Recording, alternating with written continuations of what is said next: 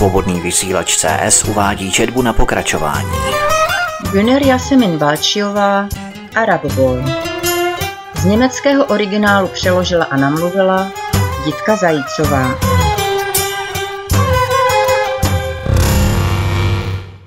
Ztracená vlast Stávat, nebo už sníš o svínovi vlasti? Příští týden se tě zbavíme. Šéfr vytrhl Rašída ze snu. Praštil tácem se snídaní o zem, zabouchl dveře a zmizel, aniž by utrousil jediné slovo. Rašid je jako omámený. Celý se vyděsil a stydí se za svůj strach. Posadí se a zírá na stěnu, snaží se znovu vyvolat v paměti sen, jako by měl ještě dostat šanci ho pak dosnít až do konce. Ve snu měl pocit, že je tady a přesto ho nikdo nevnímá. Jeho rodina a jeho sourozenci seděli společně v úplně bílé místnosti, všichni měli bílé oblečení a mlčky hleděli do rohu místnosti, kde se nacházela jednoduchá kovová postel.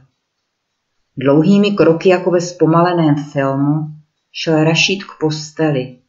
Slunce ho oslepovalo přes zářivě bílé záclony. Když přišel k hlavám postele, rozpoznal obrysy člověka zabaleného do prostěradla. Najednou se prostěradlo svezlo na zem a odhalilo tvář a tělo. Rašít uviděl svého dědečka, který otevřel oči a laskavě se na něho usmíval. Husté šedé vlasy měl rozprostřené na polštáři jako stříbrný věnec, byl čerstvě oholen. Místnost byla prosnicena nemocničním pachem. To je o tebe hezké chlapče, že jsi přišel. Už se mi taky lépe daří, není to se mnou tak špatné, říkají doktoři. Rašíc se kolem sebe rozhlédl, chtěl se zeptat rodičů, ujistit se, že je všechno v pořádku, jazyk měl ale jako přikován a rodina ho neviděla. Jen jeho dědeček ho mohl vidět. Rašíc se pokusil zdvihnout ruce, aby si zakryl oči, ale nerozpoznal ani svoje ruce, ani svoje nohy. Co se ti stalo, dědečku? Nic strašného, opravdu ne. Říkají, že budu moci za dva dny odejít. Pak bude zase všechno v pořádku. Nedělej si starosti. Přijdu tě za dva dny vyzvednout. Já vím. Rašídovi přeběhl mráz po zádech.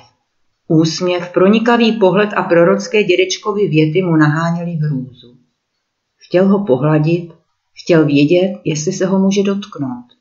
Když se k tomu ale dostal, vytrhl ho šéfr ze snu. Snídaně je špatná jako vždycky. Rašít nepřítomně žvíká kousek po kousku a pocituje tíhu celého těla. Nohy mu visí z postele těžké jako z olova. Jak mám jen ten dnešní den přečkat, přemítá. Od té doby, co ví, že už prakticky nemá šanci zůstat v Německu, ztratil veškerou chuť něco dělat. Do dílny k mistru Heinzovi chodí taky už nerad. Nikdy by si nepomyslel, že to dojde tak daleko. I když něm si pohrdá, je pro Rašída samozřejmé, že jeho vlastí je Berlín. Co taky jiného. Od té doby, co padl rozsudek o jeho vyhoštění, je pro Rašída každý den, kdy otevře oči prokletím. Nic nemá smysl a nic mu nedělá radost.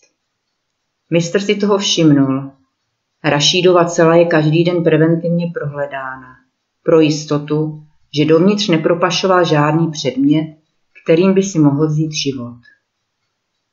Rašíd musí nepřetržitě myslet na svého dědečka. Zoufale se snaží přijít na to, proč se mu ten sen zdál. Dědečka totiž neviděl téměř deset let, sotva si na něho pamatuje. Dědeček Abdul Kadir přijel kdysi do Německa jako turista na návštěvu k synovi a jeho rodině. Pro Fuada to byl důležitý den. Rašíd si matně vzpomíná na všechny ty přípravy kolem návštěvy. Byl byt provoněný růžovou vodou a na vstupních dveřích vysel věnec z květin. Jeho dědeček byl hadži. Právě se vrátil z poutí do Meky a pro Fuada to byl dvojitý důvod k oslavě. Naproti tomu si Rašid nikdy nedovedl k vysokému štíhlému muži v obleku vybudovat zvláštní vztah. Otec a děd hovořili v těchto dnech převážně o životě a lidech v Bejrútu. Dědečkovi, který žil s Fuadovým bratrem a jeho ženou Kamilou ve východotureckém městě Iskenderun, se stýskalo po ztracené a vzdálené vlasti v Libanonu. I když, stejně jako členové rodiny, kteří společně s ním utekli, se mezi tím stali tureckými státními občany. Rašid byl také tureckým občanem, protože ho dědeček spolu s jeho sourozenci nechal zanést do turecké rodinné matriky, aby se od státu získaly určité výhody. Myslel si, že tak pro své vnuky dělá něco dobrého. Možná, že se někdy do Turecka k němu vrátí a pak by neměli jako registrovaní státní příslušníci žádné potíže. Pro Rašída se však stala dědečkova angažovanost osudnou. Umožnila jeho vyhoštění do Turecka.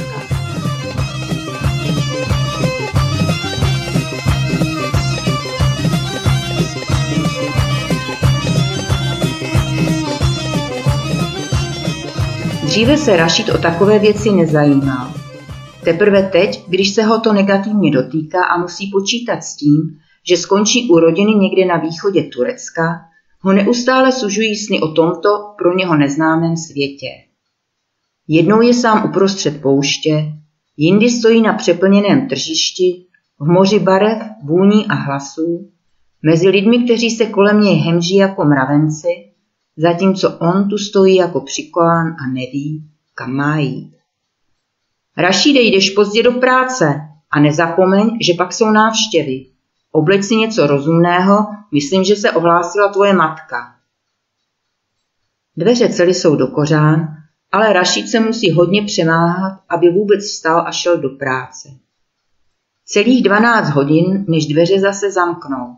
Dny mu připadají nekonečně dlouhé, i když ví, že čas uteče dnes jako jindy. Zbytečně promarněný čas života.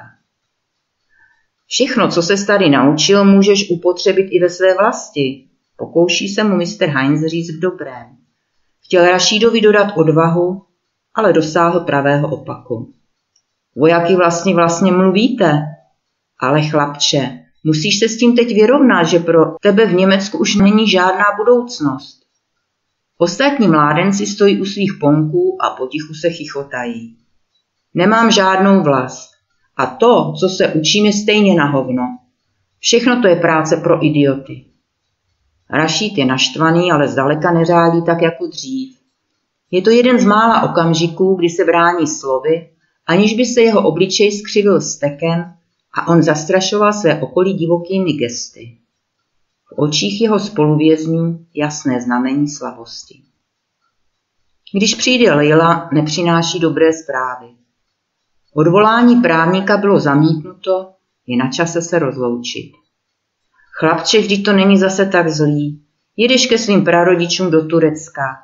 Zařídíme svatbu s Amal v Bejrútu a po čase se zase vrátíš. Podaří se nám to. Kdy je termín? Určili už termín vyhoštění? Přesný datum právník nedoved říct. Nedávají termín vědět. Vždycky to tak je. Rád bych si vzal ještě pár věcí z domova, několik fotek a svoje staré podklady pro ucházení se o místo. Musí být u Jusufa ve skříni. Leila zírá prázdným pohledem na stůl, po tvářích se jí kutálejí slzy. Teď už nemusíš brečet, můžete být spokojený, že budu pryč. Vždycky jste si přáli, abych šel k dědečkovi. Brzo budete mít ode mě pokoj. Nesmíš to mi tátovi za zlé, stydí se, lidi mluví jen o tobě. Že bereš drogy, ví každý, dokonce i sousedi se ho na to ptali. Pro rodiče bylo vždycky důležité, co si ostatní muslimské komunitě o nich mysleli. Jak Raší, tak jeho sourozenci byli od malička vedeni k tomu, že o rodinných problémech se ostatní lidé nemají nic dozvědět. Na tomto vnějším obrazu rodiny si otec zakládal. Ani drogová závislost jeho syna ho nesměla zničit. Proto nechal Rašída jednoduše padnout. Zvnějšku chtěl Fuad ukazovat imiž schopné hlavě rodiny, i když se mu jeho synové už dávno vymkli z rukou. A každý, kdo rodinu znal zblízka, to věděl. Na Fuadovi syny pohlíželi arabské rodiny jako na špatnou partii. Nikdo nevěřil, že by uměli uživit rodinu. Byla to jen otázka času, kdy si přivezou ženu z Libanonu, z rodiny, která neví, co si takovou svatbou zavaří. I uvnitř komunity se proslýchalo, že se Fuadovi synové chovají jako Němci. Flákají se po ulici, nechodí nikdy do mešity, pijí alkohol a nechávají se vidět na veřejnosti s ženami. Mezi ortodoxními muslimy jimi pohrdali. Proč mě nemůže aspoň jednou navštívit? Chtěl Rašít vědět od matky. Třeba mě už nikdy neuvidí. Už nejsem jeho syn? Leila mlčí. Aby se tomuto tématu vyhnula, hledala něco v tašce a pak vytáhla sáček s drobnými. Na, to ti smím dát, takhle to vypočítali. Chceš kafe nebo čaj? Zeptá se Rašid a přitom se jí podívá důvěrně s mírným úsměvem na rtek do očí. Nakonec se sklidnil. Takhle Leila svého syna ještě nezažila. Dělá na ní dojem dospělého muže.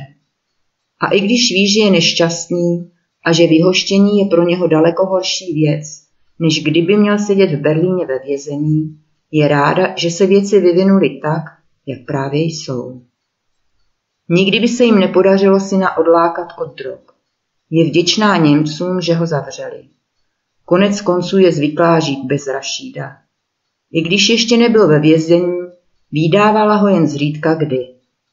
Tehdy čekávala po nocích aspoň na nějaké znamení, že je naživu. V neustálém strachu, že se mu něco špatného stalo. Od té doby, co je zavřený, může aspoň v klidu spát a nestydí se za to. A tak si tuto tichou radost ponechává vždycky pro sebe, وجدارا شين دمشتي قالوا معلم مجنون. إنا كاشف العذاب قليلا.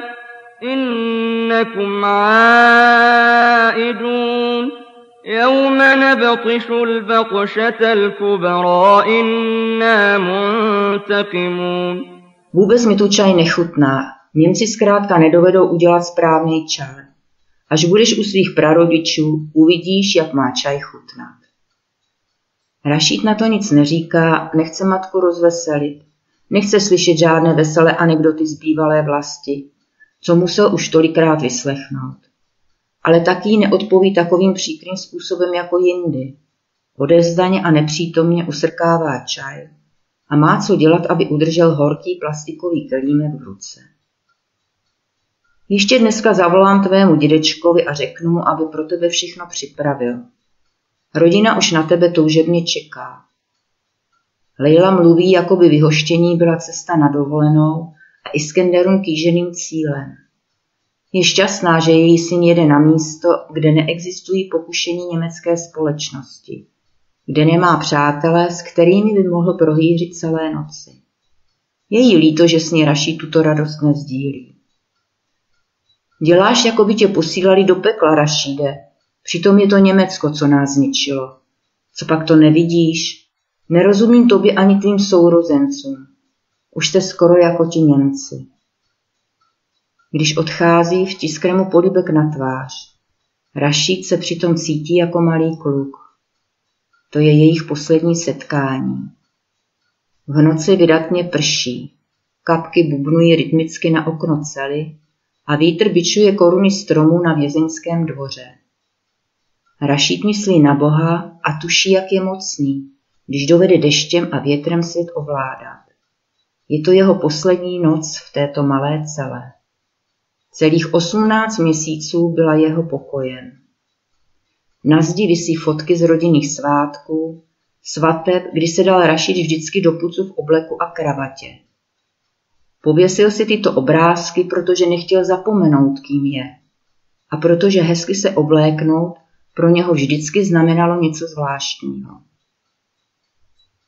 Když přichází dozorce, aby mu sdělil, že si má zbalit věci, protože už čeká auto na letiště, zapakuje si Rašít jako první právě fotky. Jako by byly jediným důkazem, že dříve vedl mimo zdi věznice jiný život. Život, ve kterém byl bosem a lidé ho respektovali. Po druhé v životě letí. Jak by to bylo hezké, kdyby teď letěl na dovolenou, pomyslí si Rašít. Možná by letěl zase do Španělska. Pevně si to přece vzal, když tenkrát museli předčasně ukončit pobyt na Costa Brava. To si byl Rašid zcela jistý, že se jednou vrátí na místo, kde poprvé ve svém životě cítil pod nohama moře. Teď se ale všechno seběhlo úplně jinak. Letadlo je komfortní, vypolstrovaná sedadla Lufthansa jsou pohodlnější než v levném letadle, se kterým se tenkrát vznesli z letiště Tegel. Ze startovací dráhy zahlédne, než se mašina vznese do vzduchu, ještě jednou letištní budovu. Vedle něho sedí dva úředníci, doprovázejí ho beze slov a s bělýma očima. Blondětá letuška se jmenuje Nikol. Rašít zachytil její jméno, když na ní volala jedna kolegyně. Je velká a štíhlá a má zelené oči. Jako kočka, pomyslí si Rašít. Sem tam se na něho usměje a Rašít má pocit, že to dělá ze soucitu. Štve ho to. Letadlo je skoro prázdné, řady sedadel kolem něho jsou taky prázdné. Měli bychom dost místa pro celou rodinu, pomyslí si Rašít a pokouší se představit si, jaké by to bylo, kdyby neletěl do Turecka sám, ale se svými sourozenci. Kdyby doopravdy, jak o tom snil dědeček, byla kolem něho celá jeho rodina. Dal by teď všechno za to, kdyby je měl všechny tady. Vyprávěli by si příběhy a smáli by se. Je tomu už tak strašně dávno, když něco takového zažil. Před mnoha lety otec koupil auto pro devět osob, byla to výhodná koupě a Fuad chtěl auto také hned prodat dál. Ale ještě před prodejem si s autem zajeli k jezeru Vanze, napakovaní jídlem, dekami a skládacími židlemi, jako by chtěli emigrovat. Rašid zavře oči a vyvolává si vzpomínky na tento den z paměti. Poté usne. Když se probere, křičí na klíně nějaké matky dítě. Mladá žena konejší caparta v náručí a pak hekticky pobíhá úzkou chodbičkou nahoru a dolů. Když je u Rašída a policejních úředníků, posadí zřeštící uzlík zcela přirozeně vedle Rašída na sedadlo, usměje se na něj a řekne mu něco turecky. Rašíd na ní nechápavě hledí a než jí stačí říct, že turecky neumí, naznačí jeden z úředníků přátelským gestem prosím jděte dál. Když žena zjistí, že to je policejní doprovod k Rašídovi, zbalí dítě, vystrašeně se kolem sebe rozhlídne a okamžitě zmizí v uličce. Rašid se cítí ponížen, zlobí se na policisty, kteří dělají, jako by byl nebezpečným vrahem. Opře si tvář o ruku a zkouší znovu zaspat. Více ponižování už nechce. Oči otevře teprve v okamžiku, když jde letadlo na přistání. Svobodný vysílač CS uváděl četbu na pokračování. Güner Jasemin Balčiová, Arab Boy. Z německého originálu přeložila a namluvila Jitka Zajícová.